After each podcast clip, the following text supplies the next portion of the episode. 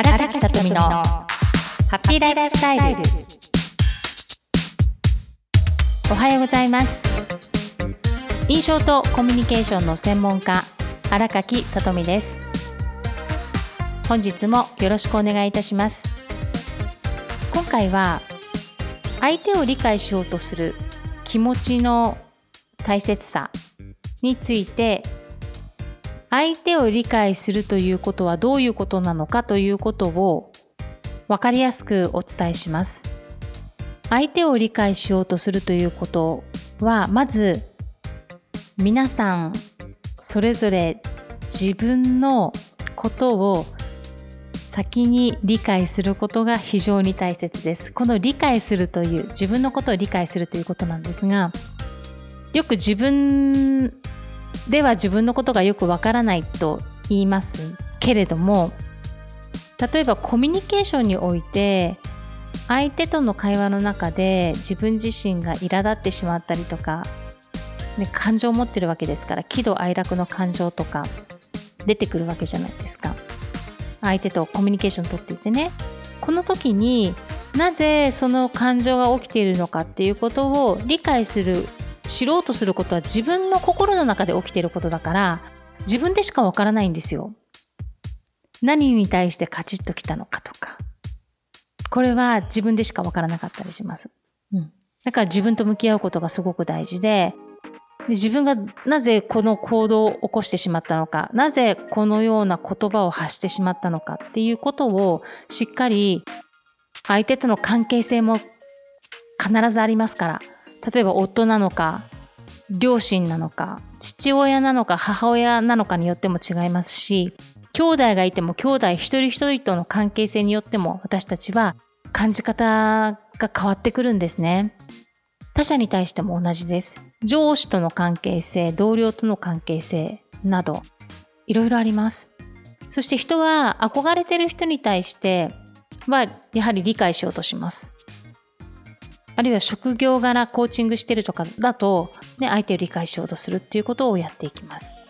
今回私の過去の経験からお話ししたいと思います。気づいたことですね。コロナ禍になって今ね、ワクチンが出始めていて、ワクチン接種の案内が来ているんですけれども、ワクチン打つ打たない、打ちたい人には打ちたい理由がある、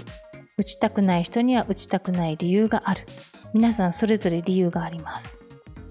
ワクチン打ちたい方は、もしかすると周りでコロナ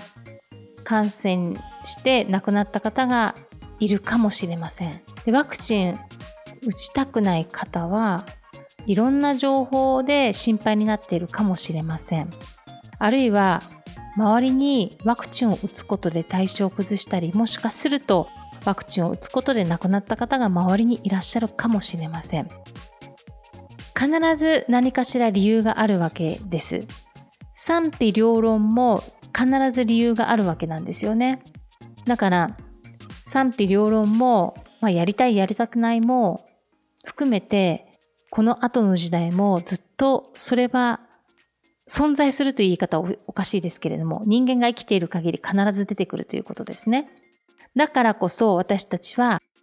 理解するということがとてもとても大切になっていくわけなんです。宗教の違いも理解すること。同じ日本人でも育った環境が違う。使っている言葉が違っていれば、お互い感じ方が違うわけなんですよ。それをちゃんと理解することがとっても大切ということです。で、今回ワクチンの中で皆さんいかがですか？打つ派、打たない派って言い方おかしいですけれども。私は打つのが今怖いです、正直。その理由は、私は小学校の時に ビーシージー を打って小児結核にかかって、小学校いちねん生の夏休み入る前からいちねんかん入院したっていう経験があるんですね。だから私は怖いんです。で、その原因がなるほどと思って納得できたことが、私が次男を出産した時に心室心房中隔欠損で生まれたんですね。で、その時にホメオパシーというものに出会って、いろいろ調べていったら、ワクチンの接種のこととかも納得できたんですよ。だから私、実は次男からは予防接種、ワクチンは打たせてないです。でも健康、インフルエンザかかっても結構自分で治る、自然治癒力で治る、薬あんまり飲ませてなかったですね。ひどい時はもちろん飲ませてますけれども、解熱剤も私あまり使いたくないので、熱が上がるということは体内の菌と戦っているということですから、そこを様子をちゃんと見ながらね、もちろんお医者さんとも相談しながらということではあるんですけれども、ということです。私の夫はワクチン打つ、予防接種して特に何かが起こったわけではないから、私が予防接種でね、小児結核かかったっていうことは、実は結婚してもずっと分からなかったんです。だって言う必要ないし、私も言おうと思って出てくる話題でもないのでね。子供たちの予防接種の何かの件で話が出て、で私ワクチンなぜ打たせないみたいな話になってね、そこで大喧嘩したことがあるんです、だいぶ以前に。でその時の私はどんな私だったかというと、なんで私はワクチン打って ビーシージー 打って小児結核にかかっていちねんかん入院したわけ、なんで分かってくれないのこれみたいな、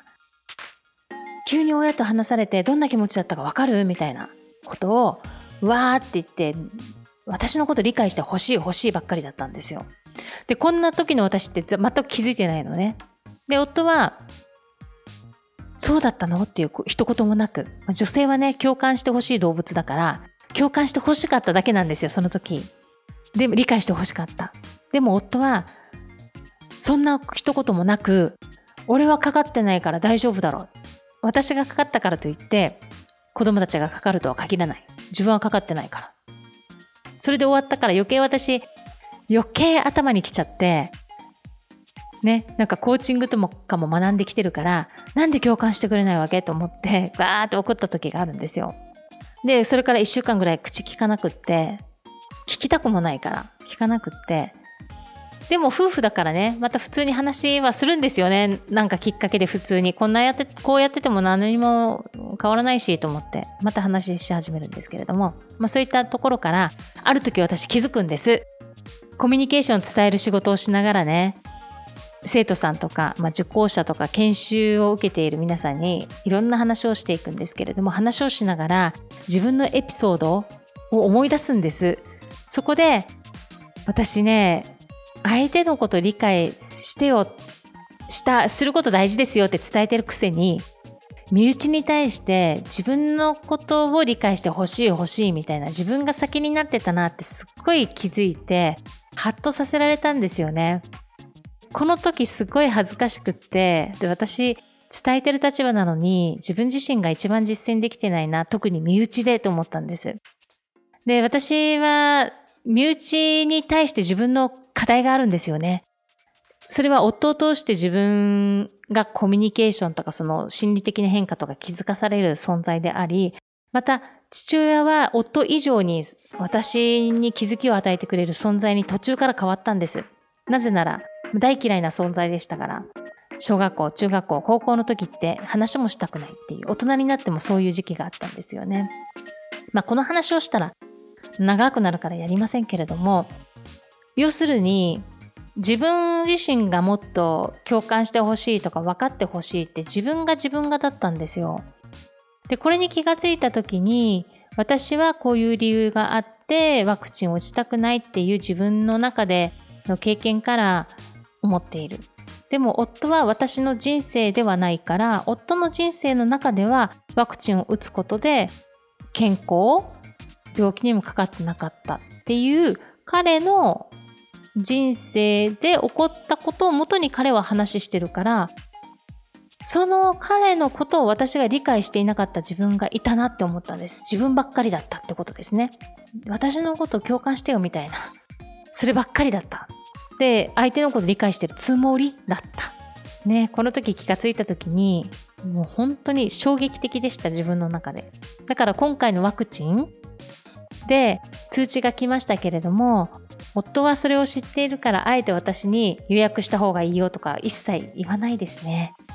あの自分は予約してきたからみたいな感じで、だからそれは個々に、まあ、認めるということでありがたいなと思ったんですけれども、